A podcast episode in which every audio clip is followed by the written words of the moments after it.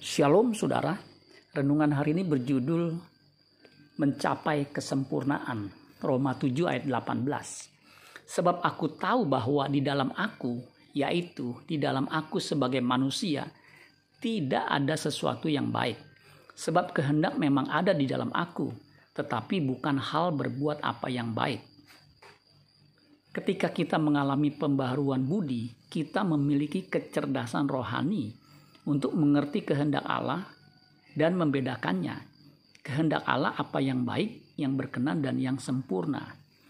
Jika kita tidak mengalami pembaharuan budi, maka kita tidak ada bedanya dengan dunia ini. Orang yang beradab tahu bahwa membunuh itu dosa. Ketika seorang membunuh, maka ia adalah pembunuh sebagai seorang penjahat.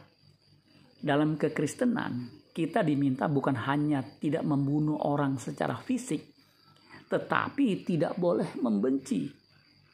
Membenci di dalam hati saja adalah sikap yang tidak berkenan di hadapan Allah, seperti yang diajarkan Tuhan Yesus. Matius 5 ayat 21 dan 22 dikatakan, "Kamu telah mendengar yang difirmankan kepada nenek moyang kita, jangan membunuh. Siapa yang membunuh harus dihukum." Tetapi aku berkata kepadamu, setiap orang yang marah terhadap saudaranya harus dihukum. Siapa yang berkata kepada saudaranya, kafir, harus dihadapkan ke mahkamah agama.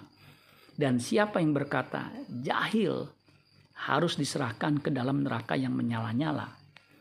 Tentang perjinahan, tidak hanya dipahami sebagai hubungan seksual dengan yang bukan pasangan nikah yang sah, tetapi ketika memandang wanita lain dan menginginkannya, sudah berzina. Matius 5 ayat 27 sampai 28. Kamu telah mendengar firman, jangan berzina.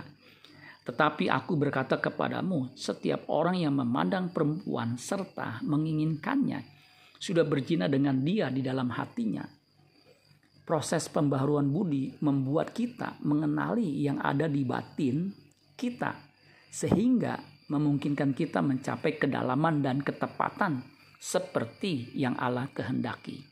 Amin buat firman Tuhan. Tuhan Yesus memberkati. Sola Gracia.